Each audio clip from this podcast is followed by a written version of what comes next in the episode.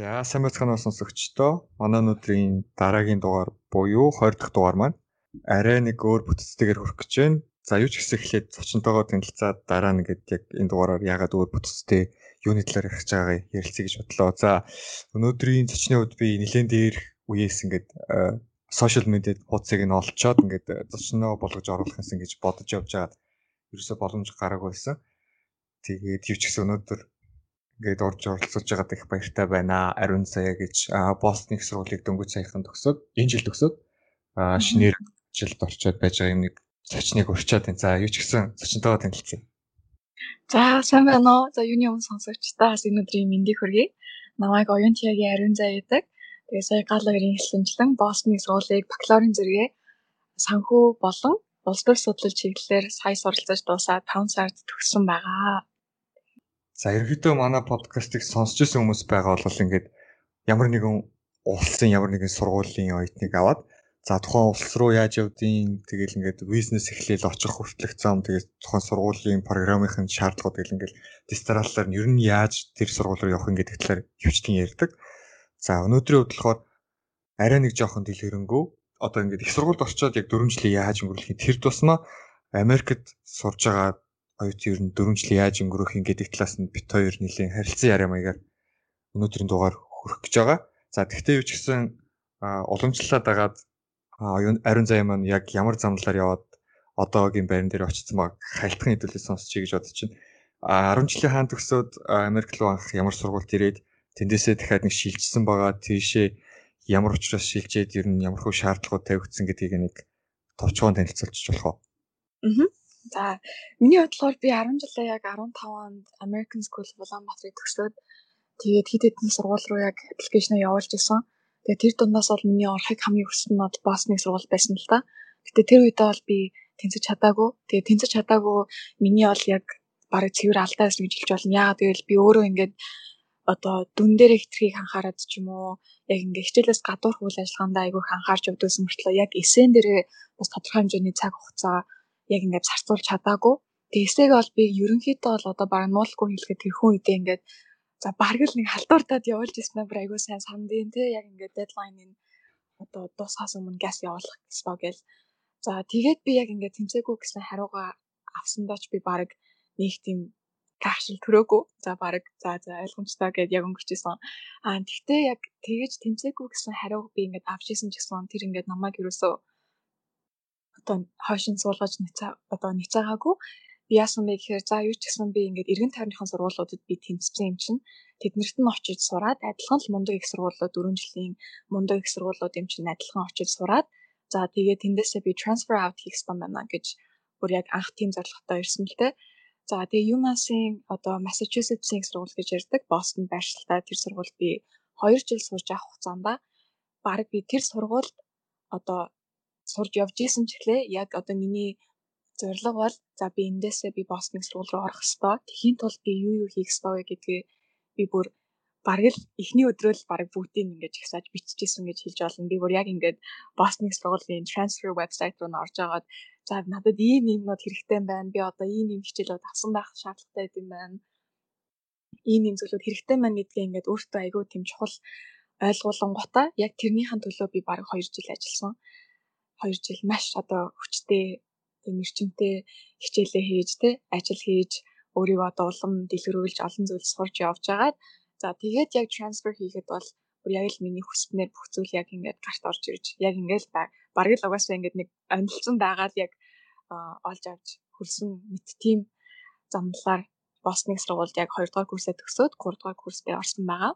Тэгээ ер нь бол энэ хоёр сургууль нь одоо хоёулаа мундаг их сургууль ч гэсэн одоо маш их ялгаатай л та одоо наад зах нь гэхэд төлбөрийн хувьд бол бараг 20 30 мянган доллараар илүү үнэтэй.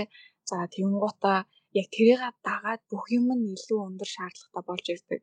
Би бол хичээлийн хувьд бол нэг тэгж ингээд толгой гашлгаа тий ингээд нэг тийм шантардгүй байсан мөртлөө босныг суул ороход бол хичээл нь илүү хүндэрдэг. За багш нарын тавьж байгаа шаардлага бүр бараг 4 5 дахин илүү хүндэрдэг.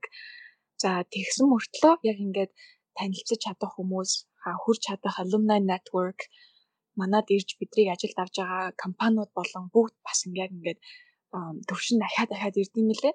Тэгэхээр миний хувьд бол би баг хоёр удаа яг ингээд их сургуулийг шинээр ихсэн гэж хэлж болно л доо. Яг 10 жилээ төгсөөд яг нэг том тийм шилжих үед орсон. Тэнгуутаа яг шин сургууль дахиж орно гэж яг бүх зүйлийг шинээр нь хэлж байгаа юм шиг байт юм байлээ. Тэг яг энэ хоёр айгүй том тийм шилжилтийн үеийг даван туулсан ба тэрхүү үед бол надад бол маш хэцүү байсан. А гэхдээ эргээд харахад бол шагнал нь бол маш мундаг яг worth it болж ирсэн. Ерөөсөө ингээд ариун зээг яриаг сонсохоор гэдэг нөгөө угаасаа влог хөтэлдэг байгаа манай зочин маань хэрвээ сонсохоор бол YouTube дээр байж байгаа. Яг тэр утгаараа ингээд ерөөсөө ярих байгаа сэдвүүд рүү шууд ингээд эхэлчихсэн л дээ зүгээр. Зүгээр өгүүлбэрүүд дундаас чи ингээд хэлж байгаа өгнүүд нь шууд өнөөдөр ярих сэдвүүд шууд ингээд ба ба ба дайраад ороод ирчихсэн. Шууд дэлгэрүүлээд ярьчмаар байна. Гэхдээ бас ингээд жоохон take it easy явмаар санагдчихлаа. Шууд дайж орох гэснээр боллоо. За тэгэхээр яг бүр ингээд хамаг ярих хүсэл төрөл явчлаа.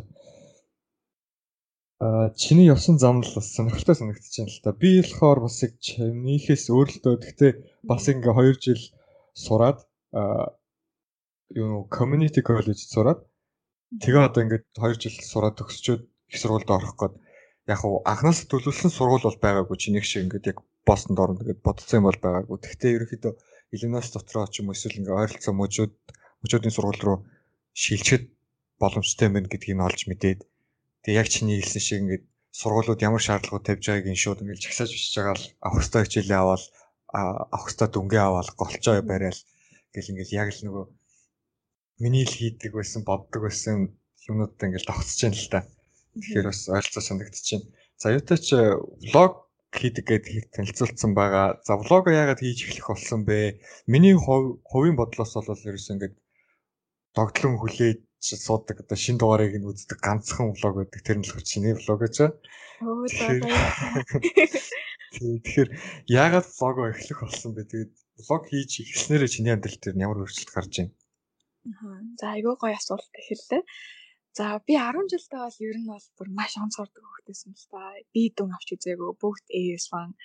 За тэгээд ер нь ингээд олон зүйлд те гар бие оролцоод маш олон зүйлд ингээд тэргүүлж тийм манлайлагч оюутан байсан гэж хэлж болно.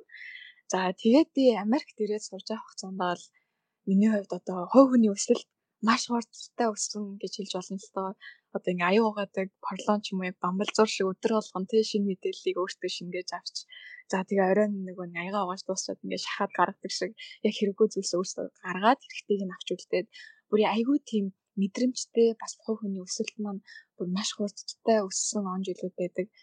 Тэгээд яг тэр хугацаанд би яг юу олж мэдсэн бэ гэхээр за хэрвээ би одоо ийм бэрхшээлүүдэд тулгарч байгаа юм бол те одоо маш олон хүүхдүүд миний ингээд алдаа ононоос сураад явах боломжтой байна.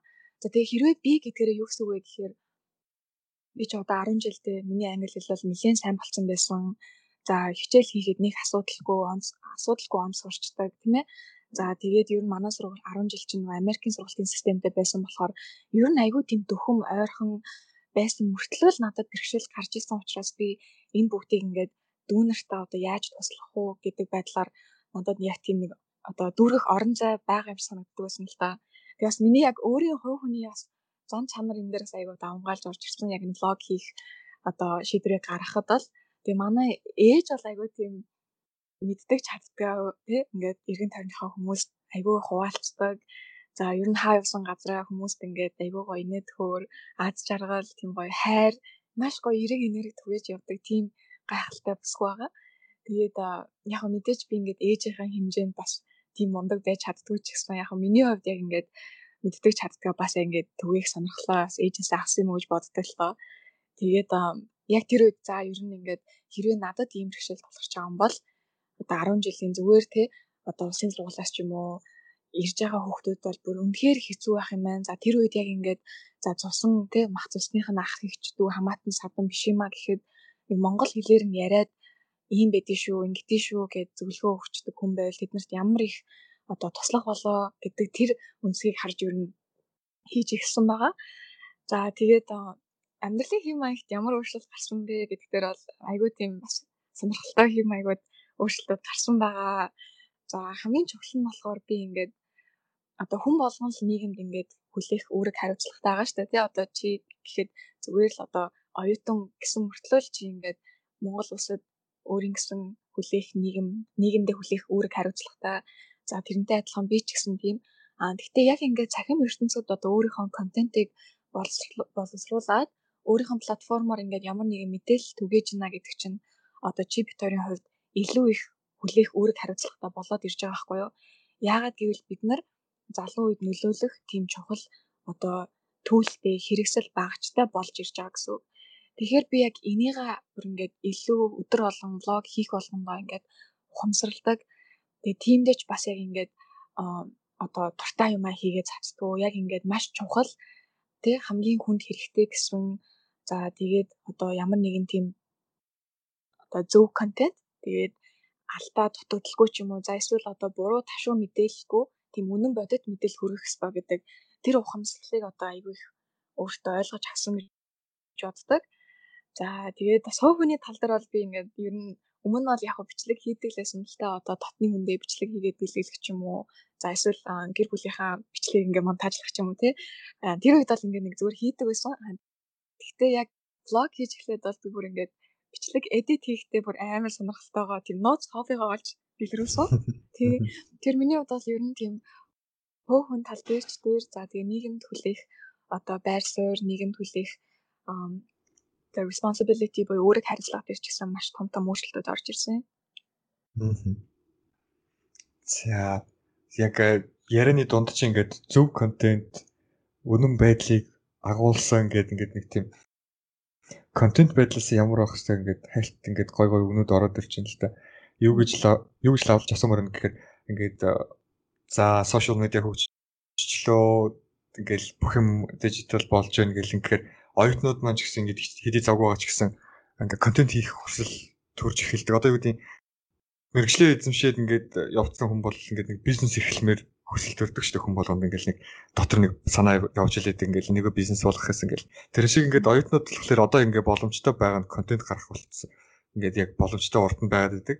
Тэгээ ингээд хүн болгон баг ингээд дор бүрний нэг санаа боддог ч юм уу ингээд хэрвээ боломж нь олдвол хийчиндээ гэл ингээд бодож явдаг болцсон юм шиг надад харагдаад байгаа. Тэгээд зөндөөч бол ингээд оюутнууд оюутан цагтаа ингээд контентууд эхлүүлээд явж байна. Хоёлоо ингээд хоёр жишээ сууж авч байна.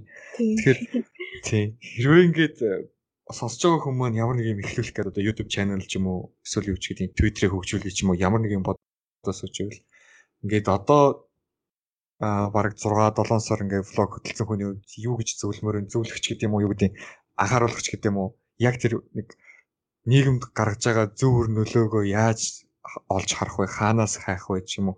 Ер нь энэ тал дээр чи ямар бодолтой байна? Аха. Зөв зөв. Тийм. Тал дээр бол бас яг уу яг ингээд хувь хүний сонголт ах жишээ нь хүн болгон одоо чам шиг ингээд подкаст хийгээд явж чадах хэрэгтэй тий. Аа тэрнтэй адилхан хүн болгон ингээд над шиг одоо зөвлөгөө өгөх YouTube channel ажиллуулад явж чадахгүй. За нөгөө талаараа одоо хүн болгон яг ингээд чаленж хийдэг тийм fun YouTube channel-аас хөтлүүлээд явж чадахгүй тий. Энэ бол яг хүү хүний яг сонирхол за тэгээд зориг гэдэг хоёр айгүй чухал зүйл байгаа юм санагддаг. Яг энэ хоёр дээр суурилж тэр хүн ямар контент гаргах нь одоо маш нарийн болж ирнэ. За тэгээд одоо өөр төрлийн жишээ авахд бол миний ихлүүлсэн сонирхол нь бол би дээр хэлсэн шүү дээ тийм ингээ босдод зөвлөгөө өгч тэгээд миний одоо хойч үед одоо гадаад дээр сурах ялангуяа Америкт дээр сурах сонирхолтой 10 жилийн дүүнэртээ одоо оо миний алдааг тий давтан байж яваад яах вэ? Тийм хэлж зөвлөж өгөх хүн байгааг болохоор заавалч өдөр алдааг давтан байж сурахаас илүү одоо үржилхэн сэргийл маягаар тийм байдлаар би контентыг хүрхийг хичээдэг.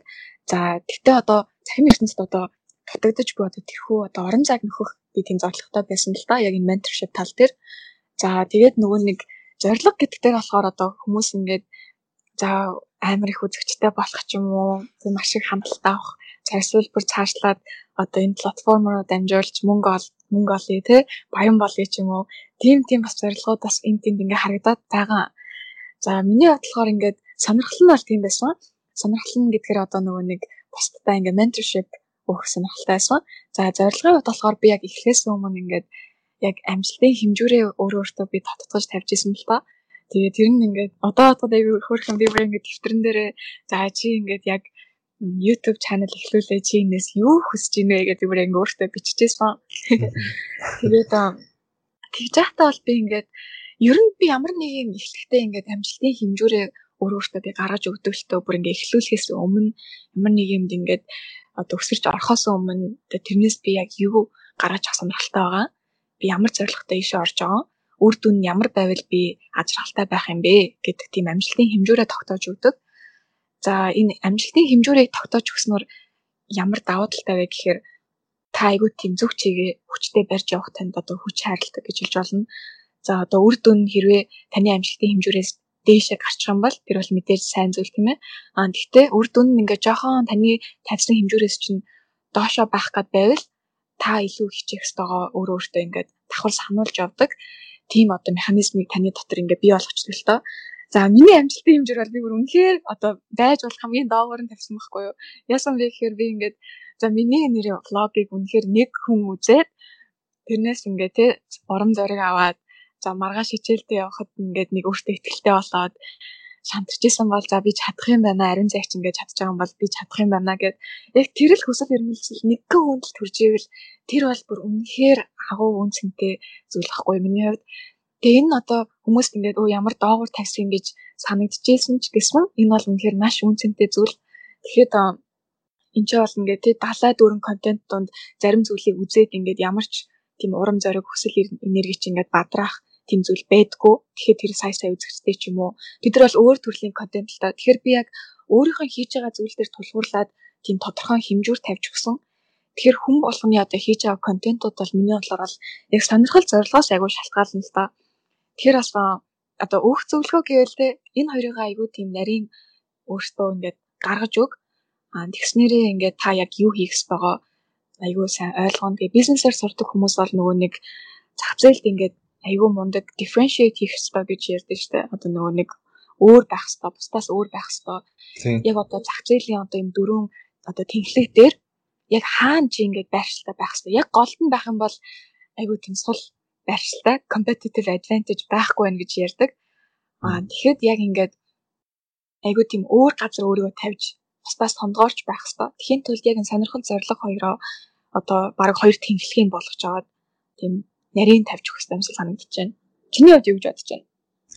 Ч бас одоо баг жил гарan тий баг 2 жил подкаст хийгээ зөндөө олон оюутнууд оролцуулаад бас аюу мундаг нийгэмд бас үнцэн түгэж байгаа хүмүүсийн нэг гэж би бас бодож байгаа. Тэгээд чиний бас подкастуудыг би бас сонсоод бас гоё гоё юм сурч авсан. Тэгээд зарим үед бол тий энэ тэнд аялаад явах аялаад явдаг ч гэсэн яг тэр орны одоо гарал үүсгэн ч юм уу сурах нөхцөл байдал ямар байдгийг яг сурдаг хүмүүс нь л мэддэг. Тэгэхээр бас тэр үн цэнийг чи бас аюу мундаг байгаа юм шиг санагдсан надад. За баярлалаа. Э ямар гоё гоё хэлчих баярлалаа. Тэгээд эргээд эргүүлээд асууж байгаад бас их баярлалаа. Би яг ингээд хэрвээ надаас асуусан бол би ингэж хэлэх байсан даа гэж чавыг ярьж хат бодоо сууж исэн байхгүй. Тэгсэн чи яг э, бодлоо хийсэн чиг асуучлаа. Тэгэхээр би саяхан ингээд их сургуульд орохдоо аппликейшн дээр ингээд эсээ бичихэд а 2 жил коллежд хамгийн их одоо чиний хамгийн их өсөлт гарсан ямар нэгэн скилийнхээ талаар бичээч гэж бичсэн. Аа тийм асуулт эсэ байсан л та. Тэгээд тэрэн дээр би болохоор ингээд уг нь математик actual science мэрэгчлэр сурах гэдэг юм чинь нэг тийм technical skill ярих юм бол ингээ гоё харагдах гэдэг. Тэгтэл яг ингээ бодоод үзэхээр миний хамгийн өсөлттэй байсан skill нь болохоор ярианы чадвар байсан. Аа зөв. Тийм ингээд би англиар тэгэл ингээд монголоор ч ингээд нэг тийм ярих хүсэлгүй юм уу? тийм яриасаа хүн ерөөсөө байгаагүй 2 жилийн өмнө 3 жилийн өмнө тэгээд ингээд ярих хүсэл ингээд яг подкаст хийх хүсэлтэй зэрэг гарч ирээд чадахгүй ч гэсэн эхлүүлээд ингээд подкаст явуулж авах хугацаанд ингээд тэр скил нь сайжраад гэдэг утгаараа надад ингээд хамгийн өссөн скил нь ерөөсөө ярианы чадвар юм байна гэж бодогдоод би тэр эсэн дээрээ тэгж биччихсэн. Тэгээд э, бас нэг юм гэхээр яг чиний хэлсэн шиг сая эдит хийгээд ингээд тушин дуртай юм нээс ингээд би бас ингээд анх ерөөсөө аудио файл edit хийх ямар ч ойлголттой байхгүй. Ямар тий ямар ямар аппликейшнаар ер нь юун дээр edit хийх хэвтэй ингээд яаж ер нь рекорд хийхэж мэдэхгүй л хэлжсэн тэгээ ингээ тэрнгөө ингээд амар хурцтай сурж мэдээл яг шаардлагатайнуудыг бүгдийг edit хийж сурсны дараа юу бодогдсон гэхээр ингээд ерөөсөө би чадахгүй гэж хойшоо суух шаардлагагүй юм байна. Би ингээд хэрвээ хүсэл маань байгаад ямар нэгэн байдлаар ингээд эхлүүлчих юм бол ер нь ингээд залуу хүн байна, оюутан хүн байна ингээд маш хурцтай сураад явчих юм байна гэдэг яг тийм хүсэл зориг бадарсан л та. Аа, яг зөв. Тийм тэгэхээр хэрвээ яг асуултаа холбоод ихэд контент эхлэх гээд өөрийнхөө чадвараас болоод өөрийнхөө ярианы чадвараас эсвэл юу гэдгийг бичлэг хийх чадвараас айгаад эдит хийх чадвараас айгаад хоошоо сууж байгаа юм байвал та юу ч гэсэн нэг ихний дугаараа хийгээд үзээрэй. Ташрам ташрамд хэлэхэд би ихний дугаараа 3 удаа биччихсэн. Эхний дугаараа 3 удаа яг албасаар бичсэн 3 удаа. Тэгээд найз эхний дугаарт угаасаа маа найз орж ирсэн. Тэгээд 2 3 удаа битээр ингээд ярьж практис хийж исэн. Аа, вау. Мундаг шүү. Бараг 40 минутын ингээд 3 яриа хийж практис хийгээд дараа нэг албасаар бичиж эхлээд бичсэн маань ингээд failed гэдэг файл нь хадгалагдахгүй ч юм уу. Эсвэл ингээд орчны дуу ингээд хойно air condition ажиллаад байх ч юм уу. Сонин сонин failүүд маш их гарч ирээд ингээд 3 удаа хийжсэн. Дараа нь би манай дугаар дээр орж ирсэн цэнгүүн гэдэг одоо Google-д ажилд орсон явж байгаа нэг залуу. Тэрэн дугаар дээр ч гэсэн би баг 3 удаа ингээд бичлэг хийжсэн ингээд тасалж тасалж дундуур нь интернет тасардаг ч юм ингээд fail бол хаасаг үл байгаа чинь өдөр тутмын чинь гарч ирэн тэгэхээр контент эхлэх гэж байхдаа тэрнээсээ битгий айгаа суугаараа шууд эхлээд тэгээд яв явандаа чи юм гэхээр сайжирна л гэж хэлмээр байна. Тий, тий яг үнэн. Би бас яг ингээ хизээ эхлэхээ мэдэхгүй айгүй бодож явдаг байсан юм а. Би чинь бараг л тэ 6 сарын өмнө эхлэн чинь би 4 дугаар курстэй эхэлсэн байгаа штэ. Тэгэд би энийг бол 1 дугаар курсээс боддог байсан байхгүй юу? Яг үнэ хэлэхэд бол нэг ийм юм хийчихдээ юм билүү. Гэтэ би яг YouTube гэж мэдэхгүй. Тэ айгүй ингээд өгүүлэл бичих стан болоо, блог хөтлөх стан болоо ч юм уу. Юу ч гэсэн яг сонирхол нь байгаа гэсэн яг эхлэхгүй ингээ бодож явсаар агаад баг хамгийн сүүлийн дөрөв дэх жилдээ эхэлсэн. Тэгэхээр яг би гал гартаа санал нэгдэж जैन яг ингээд хүсэл чинь төрөө тагаал зүгээр л хийгээд эхэлчихээ тий. Тэгээ хийж хийгээ явж идэл ингээд өөрөө сайжирчт юм байлээ. Яг үнэ. За чамаг ингээд анх яагаад оруулмаар хүсэл төрсөн бэ гэхээр ингээд social media чинь Instagram билүү Instagram байсан санагдаж байна. Ороод үзэж яхад 3 үг чицээс аахгүй чи тодорхойлолт дээр хүмүүж хүмүүжил дайш боловсрал тэгээд ухаан гэдэг хүмүүжил боловсрал ухаан гэх 3 үг. Би анх харчаад болохоор хүмүүжлийг болохоор зүгээр ингээл э, хүмүүсийн ойлгохдоор хүмүүжил гээл ойлгочихсон юу гэдэг аав ээж хөвгөнд ордог хүүхдээ хүмүүжилтэй хөхт гэдэг шүү дээ.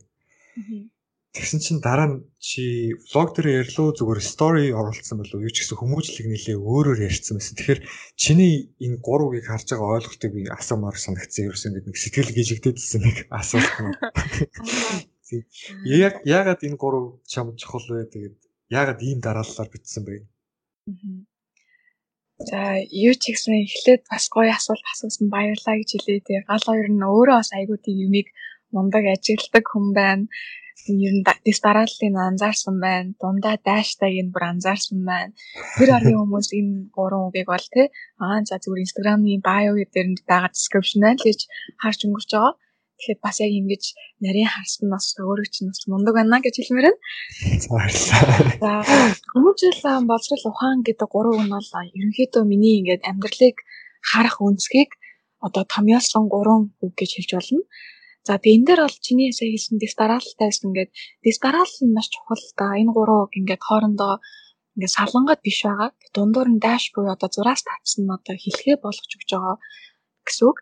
Тэгэхээр одоо энэ гурван үг бол хоорондоо яг энэ дистараллаар ингээд хэлхээ мэт орших хэрэгтэй юм шиг би санагддаг.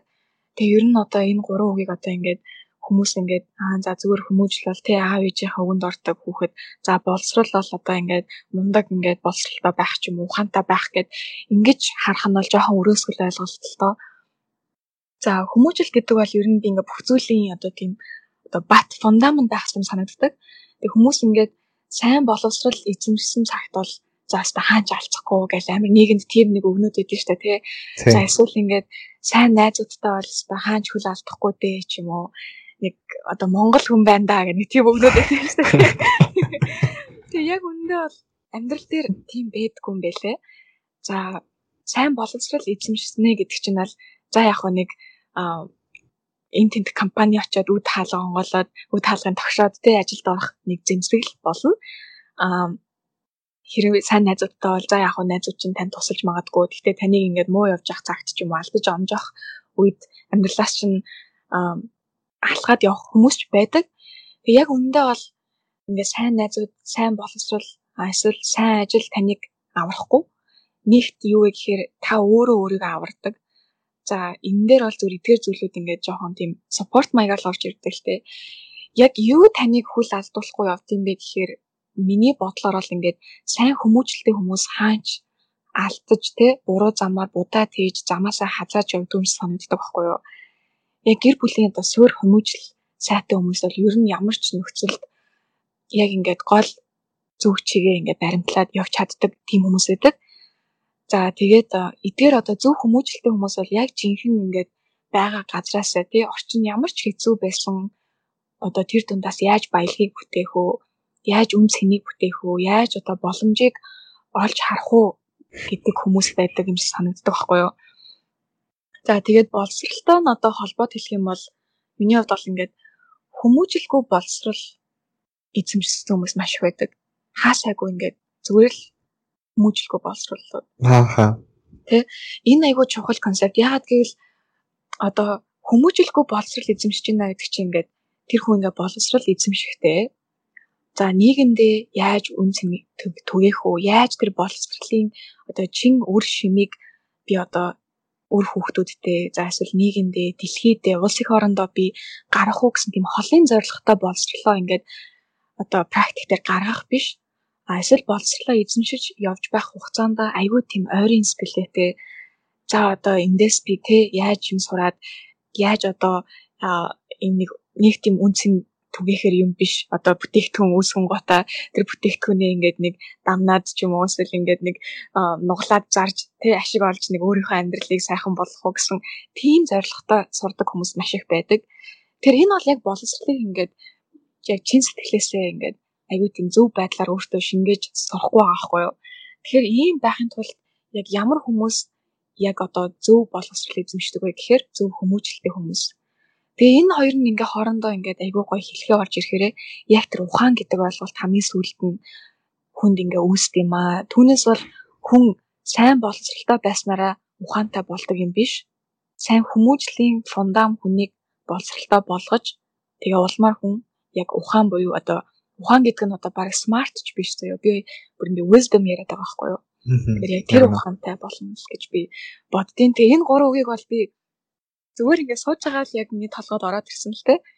Тэгээд эргцүүлэн бодож байгаа бол би айгуу тийм сууж бодлогошрох бас айгуу дуртай. Тэгээд яг тэр үед ороод ирсэн. Тэгээд надад айгуу таалагдаа. Тэгээд тэрнээс хойш ер нь л Instagram-ийнхаа сошиал дээр тэгээд байлгачлаа. Аа. За шүүнийг хариултаа авлаа. Ингээд энэ үгийг харах болгонд чамаг юу гэж боддог юм бол гэж бодогдоод. Яг хав хүмүүжил анхаа хүмүүжил тэгээд боловсролыг бол ингээд ойлгомжтой ингээд тогтцоо ойлголт харангуут ойлгогдчихж байгаа. Хүмүүжил тэгээд ухаан гэдэг хоёрыг яг юу гэж харж байгаа чинь гэсэн тохиолдол нэгдсэн. За гоё хариулт өгсөнд баярлалаа. Тэгээд чиний влогийг үзэж яхад бас нэг юм бодолд орсон юм аа. Чи яг яг үндэ өөрөө болохоор одоо тэр academic counselor advisor хэмжээний болцсон гэж надад бодогдоод байгаа байхгүй. За магадгүй чи ингээд их сургуулийн тэр ажлын мессен дээр очиж очих мэдээж болоог л бах л та. Гэхдээ яг ингээд одоогийн төвшөнд Монгол оюутнуудтай ч юм уу 10 жилд байгаа хүүхдүүдийн хувьд бол чи үнэхээр яг хамгийн ойр байгаа хамгийн хурж чадхаар консулерын тэнд суугаад байгаа байхгүй тэгээд ингээд яриагаа өгөөд яг хэрэгтэй хэрэгтэй байдаг ингээд яриад байж. Тэгэхээр энэ болгон чи ингээд нэг тийм энэ чадварыг ингээд бас яг доороос нэхлээл ингээд хөдөлмөрлөж л олж авдаг гэж би бодод байна. Яг тэгэхээр би бас өөрөө ингээд юу ч мэдэхгүй ер нь сургууль дотор юу болдгийг ямар хичээлүүд авах хэвтэй хаашаа шилжих хэвтэй сургуулиуд юу шаарддаг тэр болгоч чи өөрөө л судалж мэдээл тэгжиж сайжраал ингээл юмнууд ойлгодог болно гэхээс биш консулерт очиж найдаад бүх юмаа ингээ консулероос найдаад бүх юмаа өгчиж бас болохгүй мэдээж хүнээс зөвлөгөө авах. Гэхдээ яг ингээ өөрөө хувийн судалгаа маш их хийгддэг байсан. Миний одоо хичээл хийж байгаа баг 50% хичээлээ хийх 50% нь ер нь дөрвөн жилийн дотор юу хийх юм гэдгээс судалдаг, боддог. Тийм л байсан л да одоо ч гэсэн тийм л байна. Тэгэхээр чиний хувьд ер нь хизэнээс эхэлж энэ академик төлөвлөгөөгөө гаргаж эхэлсэн бай. Тэгээд хэрэг хугацаа зардаг бай.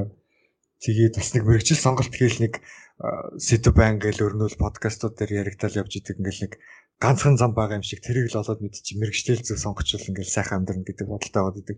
Тэгэхдээ эн чинь бас ингээл яг энэ процессын нэг үрдүү юм шиг надад санагддаг байхгүй. Энэ тэгэхээр энэ тал дээр чи нэг ярил Зөв зөв. Аа. За миний хувьд болохоор ингээд анх зорилго маань бол тий за сайн сургуульд орох гэсэн зорилго байсан. Тэгээ би сая чамд хэлсэн шүү дээ тий яриагаа эхлүүлэхдээ ингээд UMass ороод баг эхний өдрөөл баг Бостоныхаа их сургууль руу яаж тэмцэхээ ингээд бодоод тэр зорилгоор хандлоо сурж исэн гэж.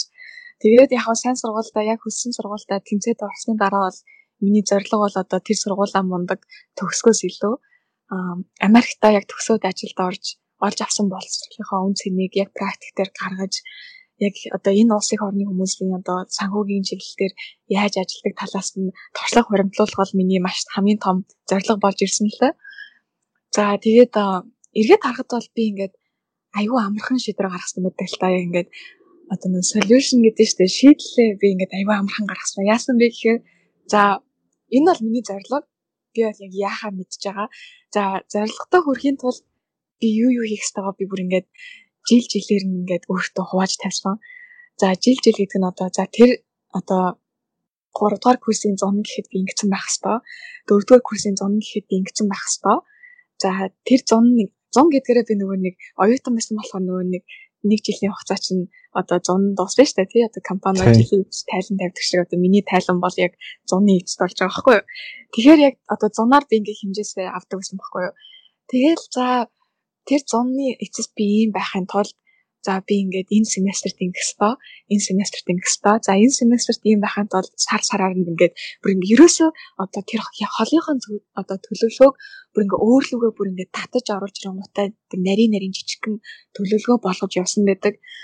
За тэгээ эргээ харахад би бүр ингээд өөртөө бүр ямар хатуу диктатурны байсан бэ гэж хаяа боддог байхгүй бүр ингээд зоригтой би бүр амар үнэнч тэг ингээд ямар ч ингээд хатуу зориг тавьсан байсан тэрнийхээ ард нь бүр ингээд гарч чаддаг бүр тийм амар одоо өөртөө бүр дэндүү хатуу байдаг байсан. Жишээ нь одоо ингээд одоо нэг өдөрт би ингээд хийн гэд юм зоогоо тавьсан байгаа бол би ингээд тэр өдрийнхөө эцэст нь те хийж дуусгаагүй байдаг. Аа тэгтээ нойр хүрээд унтмаар байдаг. Тэр үед бол би шүнжэнгөө унтахгүй байсан ч хамаагүй би хийх ёстой юм а хийгээд дуусгадаг байсан. Ийм байдлаар ер нь миний 4 жил баг үргэлжилсэн гэхэд баг буруудахгүй те бүр ингээд за тэгээ зарим үед ч оюутан хүн чинь нөгөө нэг одоо уйлж дуулмаар идэх те сэтгэл санаагаар ундаг, шантардаг те янз бүрийн зүйл тохиолдно. Тэр болгонд одоо ингээд одоо ингээд сэтгэл санаагаар унаад хүн чинь нэг жоохон поз амаар идэв штэ те. Тэр үед би бүр ингээд тийм үедээ хүртэл би өөрийгөө ингээд чам тэгэх зав байхгүй гэж би өөр өөрийгөө ингээд дотроос нь чангалдаг байсан байхгүй юу. Тэ одоо ингээд найз нөхдөдөө муудах ч юм уу за эсвэл ингээд хайр дурлалын асуудал дээр ингээд уналт уналттай асуудал гарч ирэх юм уу тэр үед би ингээд сэтгэл санаагаар унаад ингээ өөрийгөө хаагаад зорилгоосоо жоохон ингээд өөрийгөө удаашуулмаар байсан ч гэсэн бүр ингээд чамд хийх цаг зав чөлөө нь бүр үнэхээр байхгүй бүр ингээд уйлаад суух цаг зав байхгүй гэж бүр тийм өөртөө хатуу байсан. Тэгээд хүмүүс ингээд мундаг боловсрал одоо эзэмшсэн гэхээр л одоо одоо мундаг яг яг бүр ингээд шууд утгаар нь хүлээж авааддаг тийм жоохон ташуу өрөөсгөл ойлголттой байдаг л та. Миний хувьд болохоор ингээд за мэдээж би босныг сургууль сураад тийм мундаг боловсрал эзэмшсэн. Аа тэгтээ энээс гадна би өөр бүр маш том боловсрал эзэмшиж авч чадсан л та. Тэр нь юу вэ гэхээр би маш өндөр өрсөлдөөнтэй орчинд өөрийгөө бэлдэж, өөрийгөө хурцлж, одоо шигшиж үлдэх тэр урлагт одоо өөрөө өөртөө багшлангуудаа өөрөө өөртөө шав орсон байгаа байхгүй юу. Тэнгуүтээ тэр одоо хичээлдээ бүр амар шантайг сурцсан. Тэгээ энэ том боловсрал гэж яг ингээд диплом авсан боловсралаас гадна өөр том боловсрал байгаа. Тэгээ энэ боловсрал нь надад илүү чухал. Яагаад гэвэл би дипломороо бол яг хөө ингээд компани үг таалаад тогшоод ажилд орч чадна. Аа энэ олж авсан өөрийнхөө дотоод ертөнцөөс олж авсан энэ боловсрал бол би ямар ч үед унсан би өөрийгөө босгоод ирч чадах тэр хүчийг өөрийнхөө дотор одоо бий болгож чадсан тийм том боловсролыг эзэмшиж чадсан гэж боддог. Тий. Тэгээ цаг төлөвлөлтийг ер нь эргээд харахад бол яг би чамтай адилхан л та яг ингээд судалгаа хийж тэ төлөвлөгөө гаргаж бясалгаж суухдаа бол бүр ингээд хичээлээс илүү цагийг өнгөрөөдөг байсан. Чиний хувьд бол ингээд 50 50 гэж байна. Миний хувьд бол баг ингээд 30 60 заяа 60% би бүр ингээд Юма төлөвлөө суучдаг байсан байхгүй юу? Хичээлээ хийн гэж номынсаа ороод бараг 2 цаг зүгээр ингээд төлөвлөгөөнд зарцуулцдаг. Тэг ингээд хичээлээ хийхгүй тэг ингээд цаг нь багасчин ч юм хөртлөө тэр бол илүү чухал, илүү үнцэнтэй юм шиг санагддаг байсан. Тэг ер нь бол ингээд юм төлөвлөж байна гэдэг бол яг хамгийн чухал гэдэг. Тэгээд academic counselor, career counselor бол мэдээж ингээд зөв чигийг чинь ер нь бол айгүй сайн тавьж өгдөг. Одоо чи ингэх ёстой гэд хэлдэг мөртлөө яг тэр хийх ёстой юмыг бол бид нар өөрсдөө л хийж тийм үстэй тий галаараа. Тийм. Одоо жишээ нь resume ийм байх ёстой гэд танд хэлж болно. А тэгтээ тэр резюмег чинь тэр хүн танд бичээд өгчихгүй шүү дээ. Тэрийг та резюмег төгс болгохын тулд та өөрөө өөрөө хөдөлмөрлөж өөрөө цаг заваа гаргаж тэрийг ингээд янзалж за дараа нь эдит хийлгүүлж дахиж career academic counselor career counselor очиж шалгуулж 2 3 драфтаар орсны дараа тэр резюме чинь яг төгс болохгүй. Тэгэхээр яг энэ дээр бол хуу хүний өөрийн одоо сахилга бат амьдралаа жолоодж байгаа тэр амьдралынхаа зорилгыг өөр өөрийнхөө гарт авсан нь илүү их дамгаа хүчтэй орж ирэх ёстой. Гэдгээр бол би чам дээр санал нийлж байна. За чиний ярьсныг базаад би сонсож байгаа яг одоо сонсож байгаа үндэ нэг юм хэлчихмээр санагдчихлаа. Э хэрвээ энэ подкастыг сонсоод гоё болчихно. Ингээл энэ хоёрын одоо ариун цайгийн яриг сонсоод ингээл би зоригтой хүрчнэ гэдэг бодлоор ч юм уу. Тийм хөнгөн орж ирээ сонсож байгаа бол та яг одоо подкастаа унтраагаад явж юмаа хий. Яг hard work таныг hard work таныг дээшлүүлсэн. Одоо өөр хэний ч зөвлөгөө таныг ингээд дээшээ суугасрахгүй. Зөвхөн таны hard work учраас хэрвээ ингээд саяны ариун цайгийн яриг сонсоод ингээд үнэхээр дотор ч булгалсан бол одоо подкаст унтраад явж юмаа хий гэж хэлмээр байна. Аа хэрвээ хэрвээ ингээд юу гэдэг би болохоор подкаст ингээд яг цаг гаргаж байгаа сонсдог. Тарих ядарсан үед ч юм уу за ингээд яг hard work хийж чадахгүй болчлоо. Одоо ингээд энэ үед юу сонсъё, бусдын бодлыг сонсъё гэсэн үедээ сонсдог. Тиймэрхүү үедээ ч юм ингээд сонсоо явж байгаа юм байвал өргөжлөөсөө сонсороо хамгийн чухал одоо яригдчихэж байна. Аа. Мм одоо хамгийн чухал сэдв гэж хэлээд байгаа. Юу гэхээр их сургуульд орохыг ингээд амар чухалчлаад яг 10 жилийн 10 жил байгаа хүмүүсд мэдээж ямар сургуульд орох уу, яаж орох уу гэдэг хамгийн чухал сэдв болчихж байгаа. Тэгэхээр тэр чухал сэдв чинь их сургуулийн хаалгаар орлол бол шал өөр орчнолоо шал өөр зорилго болоо хуурчдаг. Юу гэх гээд юм тэгэхээр ажил дээр ажил дээр ямар хүн болж гарч ирэх вэ? Ямар боловсон хүчин болж гарч ирэх вэ? Хэр боловсрсон хүн болох вэ гэдэг чинь л тэр сургуульд явж байгаагийн зорилго болохоос биш ямар ямар сургуулийн нэр чиний диплом дээр байх вэ? Ямар дүн чиний диплом дээр байх вэ? биш болчихж байгаа юм л та. Яг мэдээж ингээд нөгөө дадлаг ажид олоход дүн хэрэгтэй гэж өшөө бодож үзэх шаардлагууд байгаа ч гэлээ ерөөхдөө гол зорилго чинь ингээд ажил олох ямар боловсон хүчин болох вэ болчихж байгаа. Тэгэхээр entry level job offer буюу одоо нэг Америкт сурж байгаа оюутны хувьд төгсөөд мэдээж ажилд орох нь чухал. Монгол руугаа шууд буцаа явсныхаа оронд хин ямар ч оюутны хувьд ингээд ажиллаад ямар нэгэн туршлага хоригдлохыг бодно. Тэгэхээр энэ сэдвийг ингээд нэг 2 3 minor сэдв болгож задлаад нэлээд дэлгэрэнгүй жамтай ярилцъя гэж бодсон юм аа. Аа чиний хувьд болохоор санхүү тэгээд political science-аар сурсан хүний хувьд ингээд дадлага ажил яах хэвтэй ямар хитэн дадлага ажиллах хэвтэй за тэгээд ажилд ороход яг ямар шаардлагууд байх хэвтэй одоо юу гэдэг Excel дээр сайн байх хэвтэй мó эсвэл ямар нэгэн шалгалт авсан байх хэвтэй мó гэд чиний шаардлагууд нэг өөр байгаа. А миний шаардлагууд болохоор бүр амар жагсаага бичсэн. Ерөнхийдөө компаниас баг нэг хамаарахгүйгээр ихэнх компаниуд яг ингээ анх ажиллаж байгаа хүнээс ямар шаардлага авах вэ гэдэг ингээд маш ойлгомжтой ингээд бичсэн байдаг хөөхгүй. Аха.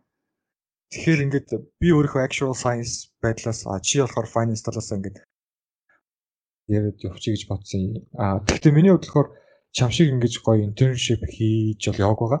Чиний LinkedIn рүү ороод харахад бол Монголд хүртэл очиод дадлага хийсэн. Тэгснээр Cubo Capital-д ажилласан.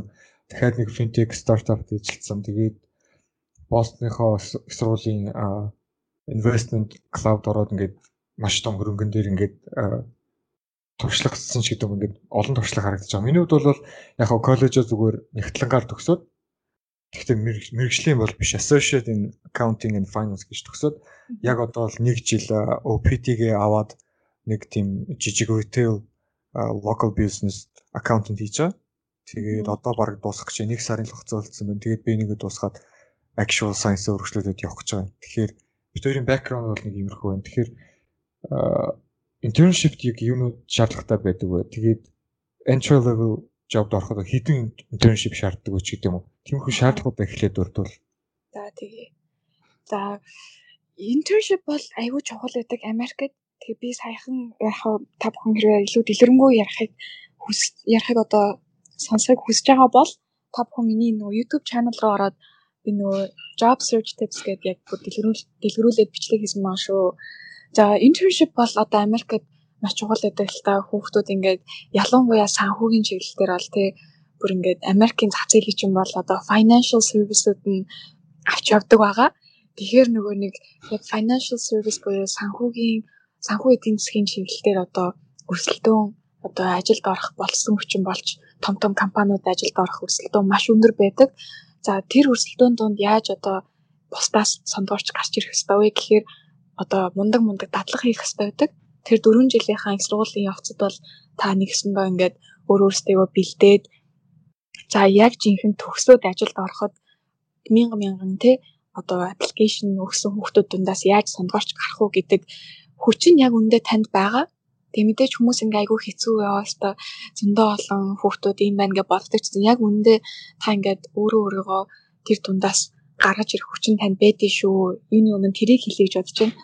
За internship болохоор нэгдүгээр курсынхаа 100 internship хийсэн байх нь шаардлагагүй байдаг. Ер нь бол нэгдүгээр курсын 100 нь бол манай сургуулийн биднэрт зөвлөж байгаа юм бол өөрийнхөө дуртай юмыг илүү хөгжүүлэх гэж ярьдсан байлээ л те. Энэ нь баг одоо чи өмнө ярьж байсан шүү дээ. Нөгөө мэрэгжил сонголт гэдэг чинь яг ингээд нэг юмаа сонгочоод тэрэндээ ингээд явах биш. Дунд нь бас сольж болох магадaltaй байдаг те. Дунд нь өөрөө илүү шинэ юмыг нээж дэлгэрүүлж шинэ салбар руу орох гэсэн хүний зам яаж ч өөрчлөгдөж болдог гэд манай гал хоёр маань сая дурдж байсан шиг яг тэрэндээ холбоотой ч юм уу манай сургууль бас яг ингээд нэгдүгээр курсынхаа 100 нь яг тэр мэрэгчлэрээ ажиллах гэдэг шаардлагагүй дуртай юмаа хөө нэг жил их сургууль сурж үзлээ За тэрнийхэн дараа яг юу илүү таны сонирхлыг хүнсэн тэр тал руугаа явах гад үзэн үзгээд айгу тэгж одоо зоригжуулт юм бэлээ. За харин 2 3 дугаар курсын зуны дадлага бол маш чухал байдаг л та. Яагаад гэвэл 2 дугаар курсын чинь дадлага 3 дугаар курсын дадлага авахд тусалдаг. За 3 дугаар курсын дадлага болохоор entry level яг job offer авахд тусалдаг. Одоо нэг яг тийм хэлхээ горонд дэс дараалтаа чухал юмнууд. Тэгэхээр Америкт сурах байгаа оюутнууд бол ер нь нэгдүгээр курсын чинь 100 л чичлөө цагтаа. За үлдсэн 200 ч нь бол маш чухал 100 баг нөгөө нэг их сургуульд сурж байгаа жилүүдээсээ илүү чухал нь зуны цаг байдаг шүү. Энэ цагт бол дадлага олж авах маш чухал байдаг. За тэгээд дадлага яг ингээд авахд бол хайхад бол хэд хэдэн чухал зүйл байдаг. Тэр нь бол за мэдээж resume, cover letter бол бүр маш тэ одоо ингээд basic зөвлөд байгаа эдийг ингээд төгс болгосон байх шаардлагатай. Тэгээ инкинт бол би сая өмнө зөвлөж исэн career counselor-тайгаа очиж resume-гээ шалгуулж явах хэрэгтэй. Би бол ингээд career counselor-ийнхаа бүр ингээ хаалгын бүр ингээ баг л өдөр болгон тогшоод очиод юмаа засуулаад бүр ингээ нөгөө нэг ихтэй нүдэн огч гад идэх шиг бүр ингээл юм ингээл яриулах гал бүр ингээл юм зам асуугаал бүр намайг бүр тэр харих бүр бүгд мэддэг болсон гэсэн сүл рүүгээ өө нөгөө Монголоос ирсэн ариун заяа охин дахиад аппойнтмент авчиж гээл бүр. Тэр аваар алчтай амар алчтай болсон л та. Яг career counselor-ийн офисын аваар тэгэхээр энэ бол буруу зүйл биш. Яг бүр тийм болтол нь явах хэвээр тэгээ баг ингээд чамайг ирээгүй зүгээр ороод ирсэн байхад ингээд үнрий чи үнэрлээд өө ариун заа ирчиж гэдэг шиг тийм болтол тэр газраар эргэлдэх ёстой. Ягаад гэвэл тэр газар маш их баялаг байгаа.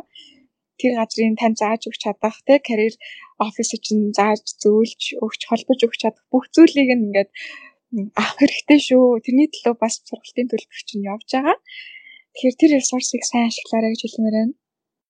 Тэгээд ер нь бол networking аягүй чухал гэдэг те Тэгээд networking хийснээрээ бас хүмүүстэй ингээд холбоо тогтооно.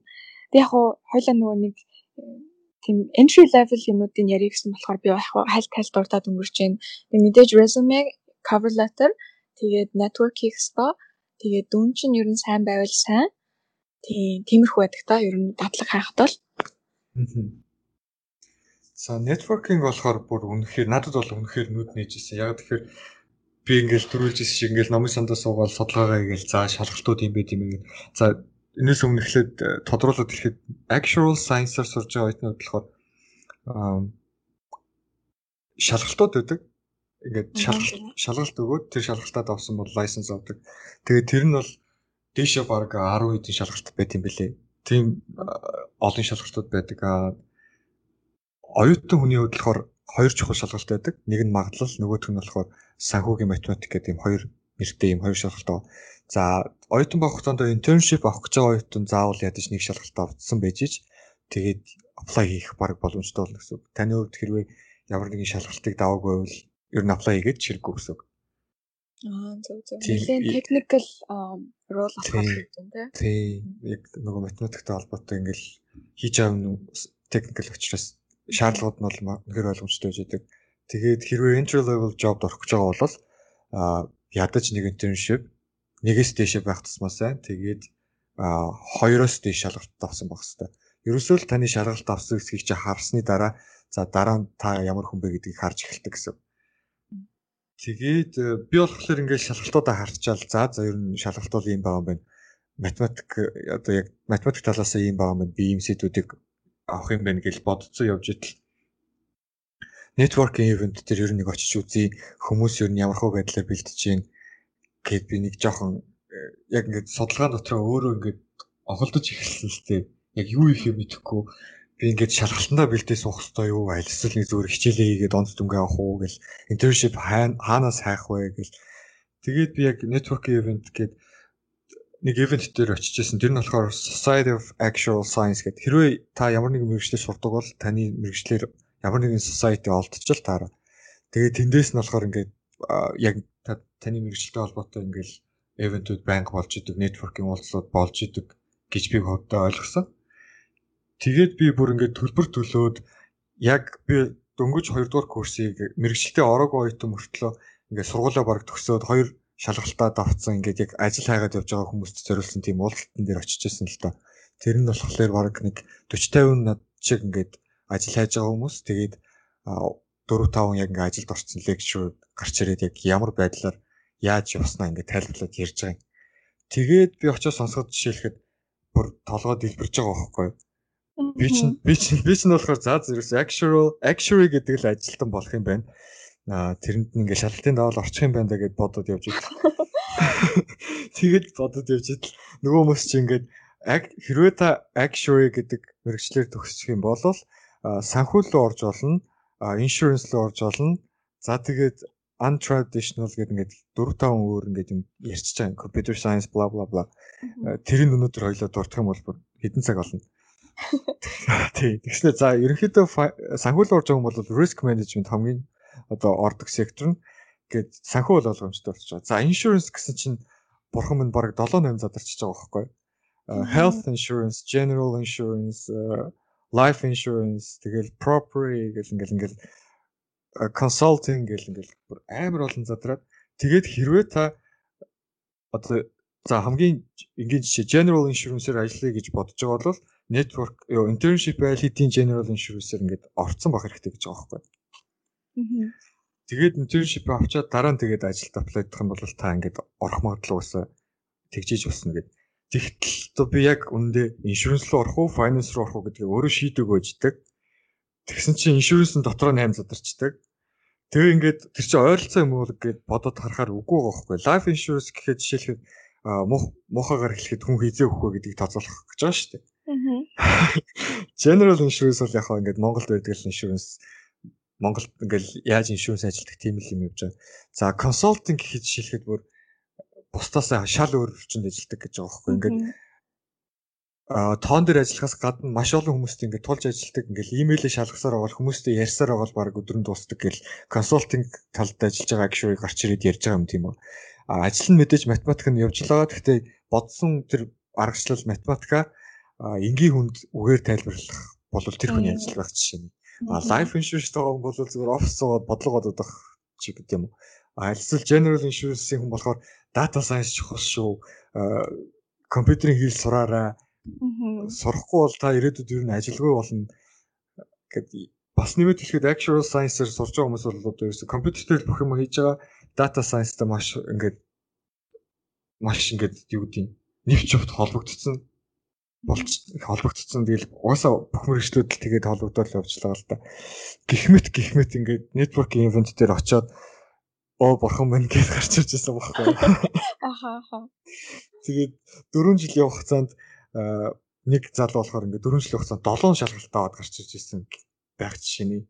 Тэгтэл би чинь аль хэдийн хоёр их сургуулийн 2 жилийн ингээд өргөцсөн байдаг нэг шалгалт аваагүй байдаг.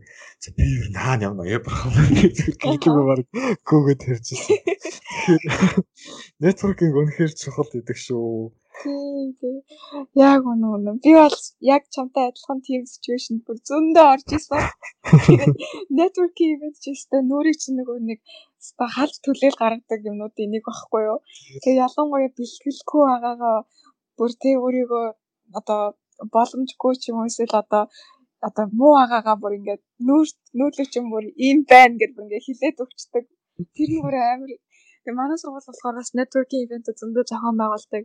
Тэгээ энэ болгон дээр ингээд нөгөө анх жоохон гаагаад очтгүй байсан ч юм уу те. За арай болоогүй нэг тэрийг янзлчаад очим очие гэдэг айгуу тийм хойсон суугаад байсан л та. Тэгээ бодоод тахад яг сонсогчдоо зориулж хэлэхэд бол та бүхэн ингээд цаг алдалгүй зүгээр очиод лээ те. Очсноороо та ингээд 20 30 хүнтэй танилцаж 20 30 хүнтэй ярих шаардлагагүй. Бүр нэгэн хүнтэй хажуу сууж байгаа нэг хүнтэйгээ танилцаад авахд хангалттай байдаг.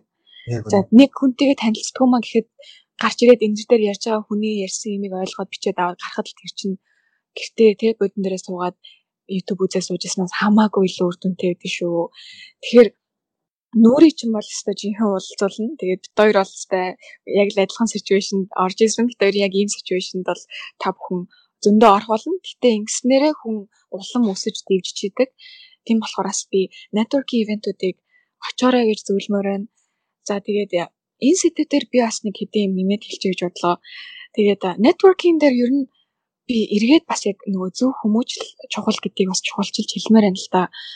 Одоо хүмүүс ер нь яг гэж networking event-ээр очдсон бэ гэхээр бас илүүг сурж мэдэж ойлгох тий. За тэрнээс гадна ингээд боломж бололцоог хайж очдог л тоо. За хүмүүстэй ингээд network хийгээ тэр хүмүүсийн цаана байгаа одоо холбоос үлбэтэй нь холбогдоод тий одоо тэр компаниудад одоо ярилцлага өгөх боломжтой болох ч юм уу тийм нэг боломж болцсонуудыг айгүй хайж очдог. За тэгтээ ер нь бол боломж болцоо гэдэг чинь өөрөө одоо бидний эргэн тойронд одоо хамлон амтан хэлбрээр оршдог тийм хийсвэр зүйл юм шүү. Хүмүүс ингээд ажил хаагаад явж байхдаа ингээд мундаг одоо компани те ингээд костюм бичаг өмссөн хүмүүсийг захирал гэж шуураад бүр ингээд өөрсдөд нь боломж нээж өгөөд амьдралыг аварчих хүмүүс юм шиг хардаг. Би нэг зам Монголд дадлаг хийж исэн. Тэгэхээр тэр үед бол би бүр ингээд бас айгүй тийм харамсалтай зүйлүүдийг олж харсан л та хүмүүс ингээд одоо зүгээр ингээд энгийн ажилчтантай айгүй муухай харьцангуудаа костюм бичээ хүмүүсөө явж байгаа тий ингээд цүнхээрээ явж байгаа хүмүүсийг захирлаа гэд бүр ингээд нийтээрээ шуурж мурдаг тэр бол миний хувьд бүр ингээд амар шин мөртлөө маш харамсалтай зүйлүүдийг би бүр ингээд өөрийн биеэрээ өөрийн тэг хоёр нүдэрээ бүр ингээд харж исэн. Тэгээ тэр бол маш харамсалтай зүйл. Яагаад гэвэл тийм байдгүй. Тэг костюм бичээг өмсөд явж байгаа хүн болгон таныг одоо авраад таныг ажилдаа болгочих хүмүүс биш шүү. Эргээд би хэлээ нэгт та өөрөө өөрийнхөө амьдралыг аварч чадна. Боломж бололцоо гэдэг бол ямар шилбээр оршиж идэг. Ялангуяа Америкт бол захирал гэдэг өгч баг байдгүй. Би бол хизээч одоо өөрийнхөө захирлыг босс босс гэж дуудаж явахгүй. Тэр бол бүр ингээд би өөрөө өөрийгөө баг эргээд ичхдэг байдалд оруулах зүйл би хийж байгаа. Аа би захирлуудыгаа бүгдийн эхнийх нь нэрээр те Тони ээ нөө, Кристин ээ нөө, хин байна уу те яг тэр нэрээр нь л би дуудаад явдаг. Энэ бол ерөөсөө ингээд одоо монголчууд ярьдэн штэ ингээд бүхс долоох гэд. Тийм зүйл Америкт ингээд байдгүй эсрэгээрээ яг ингээд чадвараараа гарч ирдэг чадвар өөрийнхөө хүмүүжил өөрийнхөө одоо тий хүнтэй харилцах чадвар гих мэт тийм зүйлүүд илүү чухал гэдэг шүү. Тэгэхээр бас хүмүүс ингээд битээ ингээд одоо networking хийж байхдаа та бүхэн ингээд хүнтэй одоо очоо юм ярих та за энэ хүнээс нэг юм олоод авчээ те энэ хүнтэй танилцсангуудаа дараа нь имэйл бичээд дараа нь ярьцлага авах боломж нэгчээ ч юм уу. За эсвэл энэ одоо тийм мундаг компани захирал энэнгээр дамжуулаад компанид ажилд орно ч юм уу. Яг битээ тийм ашиг сонирхлын үүднээс тэр хүнтэй очиж юм яриарэ гэж хүсэж байна. Ягаад гэвэл тэгэж очиж ярьж байгаа хүүхдүүд айгүй муухай харагддаг. Тэгээ тэр нөгөө нэг зорилго нь тийм байгаа нь амар хүний нүдэнд ихтэйдэг байхгүй юу? Ямар хүн байх ёстой вэ гэхээр зүгээр л хүн шиг л те амьд харилцаа л үүсгэх гэж ярилтаа. Тэр хүн дээр очиод тэр хүнтэй яг л энэ тэнцүү байдлаар энэ хүн энэ цаг үед ямар бодолтой байсан юм болоо, юу мэдэрч байсан юм болоо, тэ надад одоо энэ тал дээр яаж зөвлөх өөх болоо гэд тэр хүнтэй яг ийм хүндэтгэлтэй, эерэг байдлаар өөрийгөө зөв ойлгуулад бас тэр хүнийг сонирхсан байдлаар тийм гоё харилцан яриа үүсгэж чаддаг байгаарай. Тэгээ энэ эргээд хүмүүжлэлтэй айгүй чухал. Яагаад гэвэл зөв хүмүүжлэхгүй хүүхдүүд хүсээд хүсээд энийг хийж чадахгүй. Зөв хүмүүжлэхгүй, буруу хүмүүжлэлтэй хүмүүс бол очиод ашиг сонирхлын үүднээс л яриа өрнөж эхэлдэг. Тэгэхээр энэ яг уу та аз тохиогоод те тэр хүнээс боломж хайгаад олчиж магадгүй. Аа тэгтээ ийм байла байла гэд яг ажил дээр гараад бас яг хүн айгүй өөр байх шаардлагатай байдаг. Тэгээ дүн гэдэг бол ер нь хүнийг бол 100% илтгэх зүйл биш гэдэгтэр бол хоёлаа санал нэгдэж байна л та. Ажил дээр гараад хүртэлтэй за та networking мундаг хийгээд нэг ажилтаа болчлоо гэж үгүй. За ажил дээр гараад хүртэл таныг одоо яг үндэ хичээлээс сурсан юм нэг ашиглаад байдгүй мэлээ. Яг actual science дээр бол яг technical юмудаа ашиглан байх. А миний хувьд би яг санхүү чиглэлээр сурсан ч гэсэн би өөрөө нөгөө хөрөнгө оруулалтын сан буюу гарааны хөрөнгө оруулалт, гарааны стартапуудад хөрөнгө оруулдаг санд ажиллах учраас нөгөө стартапуудтай айгүй тулж ажилладаг тий. За тэдний хөрөнгө оруулалтыг бид нэр өөрсдөө ингээд анализ хийдэг гэх мэтчлэн бас айгүй тийм консалтинг талтай ажилладаг.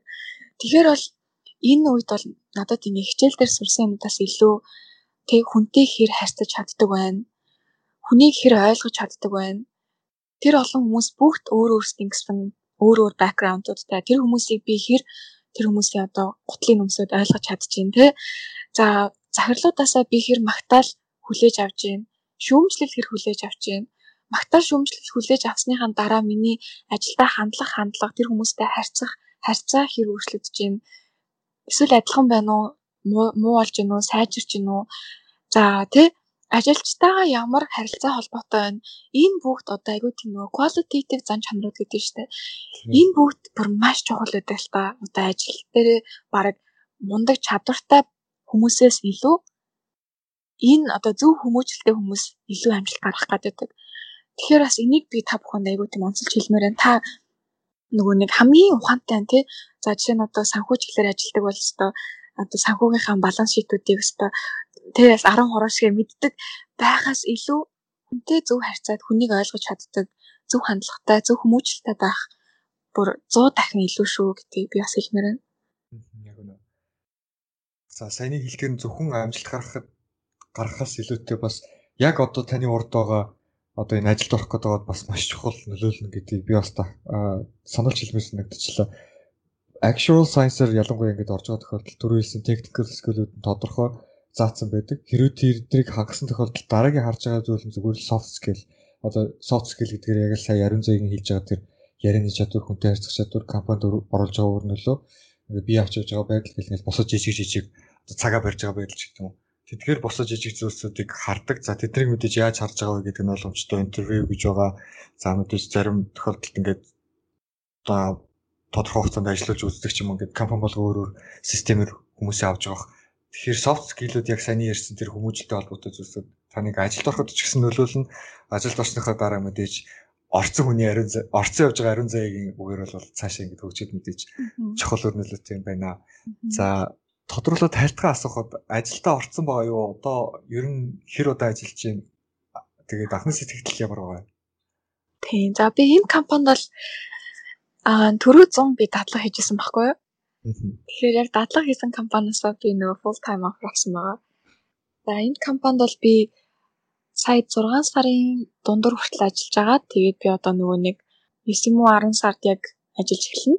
Аа зөв зөв. За тийм байгаа. Тэгээд яг сая чиний нэг хэлсэн юм дээр би нөгөө нэг нэмээд нэг юм хэлчихэж бодлоо. Яг энэ soft skill-үүдийг чи яг нөгөө босод жижиг юмнууд гэсэн шүү дээ. Яг үүндээ тийм жижиг юмнууд биш шүү. Эднэр бол бүр хамгийн том юм. Яг байна. Тийм маш том. Миний хувьд бол одоо яг ингээд санхүү чиглэлийнхаа тэр контент юмнуудыг мэдхээс илүүтэйгээр энэ soft skill-үүдээр би өөрөө ажилд орж чадсан гэж боддог байхгүй юу. Яагаад гэвэл төрөө зүүн би дадлага хийж хахад одоо нөгөө дадлагын ангийнхан гэж байдаг штэ. Тэр компанид одоо төрөө зүүн дадлагад орсон хүмүүс надаас гадна гурван Харвардын бизнесийн оюутнууд байсан байхгүй юу. Тэгээд Харвардын бизнесийн оюутнууд гэдэг чинь нөгөө магистр хийж байгаа 2 3 жилийн ажлын туршлагатай. Тэгээд мастраа хийж байгаа хүүхдүүд байгаа байхгүй юу. Тэгээ тэр хүүхдүүдтэй би ингээд хүүхдүүд чиштэй одоо баг надаас ах эгч нар л та. Хүүхдүүд гэх биш одоо ах эгч нартай ингээд хамт ажиллаж байхад одоо одоо яг энэ soft skill-үүд дээр айгүй их өөр өөр байсан л та. Тэгээд эцээжтэй ингээд одоо entry entry time одоо entry level full time job offer авсан нь бол ингээд нэг л хүүхдийг тэр дундаас авсан байгаа. Тэр нь бол ES1. Тэгээд энэ дээр бас хамгийн сонирхолтой юм юу вэ гэхээр ингээд одоо гарааны бизнесүүд хөрөнгө оруулалт хөрөнгө оруулалтын сан буюу venture capital гэдэг энэ зах зээл нь өөрөө маш шинэхэн зах зээл учраас ингээд нэг хэсэндээ 10 жил, эсвэл 10 жил биш нөгөө нэг их сургуулаа дөнгөж бакалавра дүүргээд төгссөн оюутнуудыг авдггүй тийм салбар байгаа байхгүй юу? Яадаг вэ гэхээр дандаа ингээд банкны чиглэлээр ч юм уу, консалтинг чиглэлээр, за эсвэл private equity чиглэлээр 2 3 жил ажиллаж агаад хөрөнгө оруулалтын сан руу орж ирдэг хүмүүс. За эсвэл магистртаа сурчаад хөрөнгө оруулалтын санд ажилладаг. Ер нь хөрөнгө оруулалтын сан гэдэг чинь өөрөө тийм нэг одоо түүхий дөнгөж те их сургуулаа төгсөөд орж ирсэн тэр fresh одоо graduate-ийн хийдэг ажил биш байхгүй юу? Энэ өөрөө айгүй тийм дээд левелийн анализ шаардсан тийм ажил байдаг. Тэгэхээр энэ дээр бол би өөрийгөө нэг гэсэндээ маш аазтай аа байр суурьнд очиж чадсан гэж боддог л тоо. Тэгээ энэнгээр бол би өөрийгөө ажлаа амар мэддэг те хөрөнгө оруулалтын одоо инвестмент талын амар мундаг Excel дээр ажилладаг, моделинг хийдэг тийм биш. Энэ бол ерөөсөө би ингээд захирлуудтайгаа айгүй мундаг тулж ажиллаж чадсан. Өөрийнхөө одоо зөв хандлага, зөв хүмүүжлийг биднэрт баталж харуулж чадсандаа л би яг энэ компанид ажилд орж чадсан гэж боддог. За шууд хэлчихье баяр хүргэе. За баярлалаа. Тэгээд цаашдаа өнөөр карьер чинь одоо ингэж эхэлж байгаа учраас би ерөөсөө чиний карьерт ямар ч хэрэгэлцээ алга. За тэгэхээр дугаар маань нэлийн дуусах шатанд орж байна. Тэгэхээр өмнөх дугааруудыг минь сонсч ирсэн хүмүүс бол би нэгэн хүн сэдвлөө ингээд орох гэж хичээдэг байгаа дугаарлууны төгсгөл а тэр нь юу гэхээр одоо Монгол хүнтэй авыг зөө Монголдо очих гэж байна буюу ингээд нэг нэг талаас ингээд амар хүний хувийн асуудалд ингээд халдж байгаа шиг харагдаж магадгүй. Гэхдээ яг би одоо юу гэдэг ариун зээгийн хувь амьдралаа бидэнд яриач одоо яг ямар нөхцлөөс болж Монгол буцахгүй ч тийм зүйл ерөөсөө сонсох гэсэндээ асууж байгаа хэрэг биш. А сонсож байгаа оюутнууд маань ч гэсэн өөрсдөө ингээд гадаад ирдэг хүмүүс маш их сонсдог би ингээд хандлтаа харахад Солонгос, Япон, Америк гэл бусад орноос оюутнуудад ингээд сонсч л байдаг. Тэгэхээр яг энэ бол ингээд яалтчгүй тойрох биш ингээд дайрч гарах хэвээр сэдв юм шиг санагддаг л та. Ерөнхийд нь ингээд нэг олон оюутнууд угаасаа гадаадд сурж байгааг бид нар мэдчихлээ. Тэгээд зарим оюутнуудын хувьд ингээд за Монголын нийгэм сайхан болохоор буцсандаа одоо муухагаар хэлэхэд нөгөө оркууд юу хийчихлээ те. Оркууд оркууд байх болохоор буцсан ч гэдэг юм уу тийм ямар нэгэн тийм хүлээлттэй байгаад байдаг. Өмнөх дугаар дээр манай Швейцараас оролцсон хин бэлгүүний хөдөлгөөр юу ч өөрчлөгдөг байгаасаа би очиод өстө асуудлуудыг сайхан шийдэ шийдэд явмаар байна гэдэг амар гоо өөдрөх байдлаар хариулж ирсэн. Тэгэхээр тийм чиний бодлоор яг ингэж ерөнхийд нь аваад үзэхэд Монгол оюутнууд ер нь хизээ буцуул хөрөмжтэй байдаг бол юу гэдэг хүн хүний хувьд ингээд карьераа өсгөөд ингээд өөр өөр төлөвлөгөөтэй байгаа л та. Гэхдээ ингээд за та бити сургуулаа төгсөн готлээ Монгол уцчаараач гэдэг юм уу? Ямар нэгэн тийм ерөөхий бодол төрдгөө юм. Аха. За за. За хүн мөртлөө бас гоё сэдв байна. Тэр тэгээ тэр орк гэдэг тэр бол тэр тэр үйлбэрийг сонсож байгаагүй маань. Юу гэсэн бэ? Гэхдээ би л хэлчихлээ л дээ зүгээр. Монголын нийгэм ингээ гоё болохоор л очиндоо Монгол үнэхээр муухай нийгэмтэй байна гэдэг хүмүүс байдаг шүү дээ. Тийм бодолтой хүмүүс. Тийм. Аа. Би сайн нөгөө ярахаас өмнө ч хэлчихсэн юм. Нийтлэг хүн болон мэддэг юмнаас хоцорсон байдаг гэдэг Яг үнэ. Энэ дээр бас ийм бодолтой байт юм аа. Айгүй тийм товч гэхдээ айгүй тийм тодорхой гэж бодож байна. Бид нар өөрсдөө ингээд тийм одоо мундаг хөгжилтэй орны иргэд биш гэдгээ ухамсарлах хэрэгтэй. Бид нар одоо Америкийн ч юм уу, Английн ч юм уу, тэ Японы ч юм уу, Швейцарын ч юм уу иргэн байсан бол за өөрөөсдийнхөө ашиг сонирхлоо хөөгөөд дэлхийн хаанч бай өнцөг булан бүрт өөрийнхөө амьдралаар амьдраад явхад үнэхээр ямар ч тийм алдагдал байхгүй. Хинч таныг буцаж ирээч ямар ч танд тийм үүрэг хариуцлага байхгүй байхгүй юу? А бид нар ямар хүмүүс вэ гэхээр бид нар Монгол улсын иргэд. За Монгол улс маань яг одоо ямар байдалтай байгаа вэ гэдэг бол маш ойлгомжтой. Манай улс хөгжил буурай байна. Манай улсад маш мундаг болгосон хүчин хэрэгтэй байна тийм ээ бид нар бол яг үндэ ингээд гадаад руу хүмүүсээ алдмааргүй байна. За тэгтээ мэдээж ингээд одоо бидний ингээд зах зээлийн маань тий популяшны маань тодорхой хэмжээнд мэдээж гадаадд үлдэх нь бол ойлгомжтой. Аа гэхдээ би яг ямар бодолтой байдаг вэ гэхээр би одоо өөрийгөө ингээд гадаадд мундаг боловсрал эзэмшээд явж байгаагаа би ингээд миний өөрийн л одоо амжилт гэж харддаг байхгүй би би энийг баг эсэргээрээ ингээд нэг тийм өр төлбөр мэт хардаг. Ягаад гэвэл би мундаг явах тусам би амжилт гаргах тусам би их орондоо нийгэмдээ нөлөөлөх илүү мундаг одоо илүү хүчтэй илүү өндөр үүрэг хариуцлагатай болж байгаа хүн. Тэгэхээр ингээ мундаг байна гэд амжилт гаргаж байна гэд гадаадаас гадааддаа ингээд улам амьдралаа хөөгөөд явах биш. Илүү баг Монгол руугаа буцаж ирэх үүрэг хариуцлагатай юм шиг санагддаг. Тэгээ илүү их одоо ойлгож байна. Нэг тийм тийм яг нэг огтхон философи яг миний дотор ингээд яваад байдаг байхгүй юу. Тэгэхээр би бол мэдээж Монголда босож ирнэ би угаасаа би сургууль 4 жил сурж байхдаа би өвлийн амралт болгон зуны амралт болмоор би Монголда буцаж ирдэг байсан. Би угаасаа Монголоосоо тэгж хоол явж чадахгүй юм бэлээ. За хоол гэвэл за нэг 6 сар сурч мурж байгаа ажиллаж ажиллаж байгаа бол амралт амралтаараа заавалчгүй ирж гин. Тэгээд ер нь бол яг гэр бүлтэйгээ би ингээд Монголтойгоо айгу ойрхон өссөн учраас бас цаанаасаа яг их орондоо айгүй хайртай учраас их орныхоо төлөө л гэсэн айгүй тийм бодолтой байдаг. Одоо энэ YouTube хийгээ явж байхад ч гэсэн хүмүүс намайг чи ингээ англиар хийгээч тэгээ илүү олон хүнд хүрэн англиар контентаа гарга гэдэг. Яг үндэ надад англиар гаргах сонирхол них алга. Монгол хүмүүс сонсоод монголчууд маань сурж ивэл тэр л надад хамааралтай байхгүй юу? Яг жоохон тийм их оронч үзэл амиа хичээсэн их оронч үзэл гарч ирээд шиг байна. Гэтэ яг үндэ надад бол монгол хүмүүс маань сонсоо явж ивэл тэр надад том амжилт гэж хардаг. За очоод өөрчлөлт гарсан байгаасаа гэдэг дээр бол би яг мэдээж их орон минь надтай наадгүй өсөөд яваасаа юу би өсөхгүй байлгаасаа гэж би хүсэхгүй бүр ингээд хамаг хурдаараа өсөж те тэг гадаадын хөрөнгө оруулалт гэдэг юм уу юу гэдэг шин зах зээл нээгээсээ ажилчид одоо ажлын байр үүсгээсээ тэр бүгдийг хийгээсээ те улс төр маань одоо хахуулгүй ямар нэгэн тийм хар энергигүй мундаг ажилласаа гэж би хүсэж байна. Аа харин би ингээд culture талаас нь жоохон нэг юм айгу дотроо өсч явд юм л та. Тэр нь юу гэхээр ингээд одооний мань манай залуу үеэс залуу үеэс ингээд айгу тийм millennial буюу одоо илүү тийм барууны тал руу айгу хөгжих хандлагатай болсон байлээ.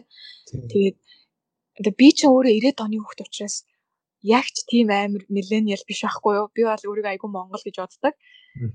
Тэгээ монгол ном унших дуртай, монгол дуу сонсох дуртай, тий одоо өвөг дээдсийнхаа хэл зүгнүүдийг сонсох дуртай түүхээ судлах дуртай ийм байгаасаа тэрийгээ бити алдаасаа яг ингээд залуу үеэс маань бити яг Монгол гэдэг тэр одоо цоснд байдаг бидний Монголын тэр цан цаншлыг бити гээгээсэй л гэж би айгүй хүсдэг. Тэгээ энэ бол яг хөө мэдээж улс их орон одоо улам ингээд хөгжихийн одоо нэг одоо сул тал нь мөн л байх л та. Мэдээж одоо би хүссэн хүсээгүй энэ бол одоо байх асуудал жишээ нь манай дүү гэхэд одоо надтай одоо баг тий зүгээр монголоор ярьж чадахгүй ингээ мим лангуйжаар яриад байхгүй мим зэмээр ингээ надтай яриад байдаг. Тийм мимний зураг явуулж магаалаа тий интернетээр хагаад чинь шоглолоод ч тий. Тэг яг үндэ тэр шоглол үзээ сууж байгаа оронд тэг Монголынхоо түүхийг уншаасаа ч юм уу гэж айгүй хүсдэг. Тэр бас залуу үе маань бас яг мундаг болж байна. А тэрний хажуугаар бас Монголынхоо ёс заншлыг битгий гээгдүүлээсэй л гэж айгүй хүсдэг юм да. За үнэхээр гоё өнцгөөс хариуллаа. Би яг ийм л хариулт авах гэж асуусан юм шиг байна. Үнэхээр санал нэгдлээ угаасаа. За тэгэхээр өнөөдрийн дугаарт нь оролцож үнэтэй цагаа зарцуулж зөвлөгөөгөө хуваалцсан. Ариун зайд маш их баярлалаа. Цаашдын ажил хөдөлмөрт нь өндрөөс өндөр амжилт хүсье. За маш их баярлалаа. Тэгээд гал аягтаас намайг өөрч оролцуулаад Монгол оюутан подкастнда ингээд нэг дугаар олгож оролцуулж байгаад маш их баярлалаа гэж хэлье. Тэгээд бас би бас чиний подкастыг сонсоод өөрөө чинь бас маш их бахархсан.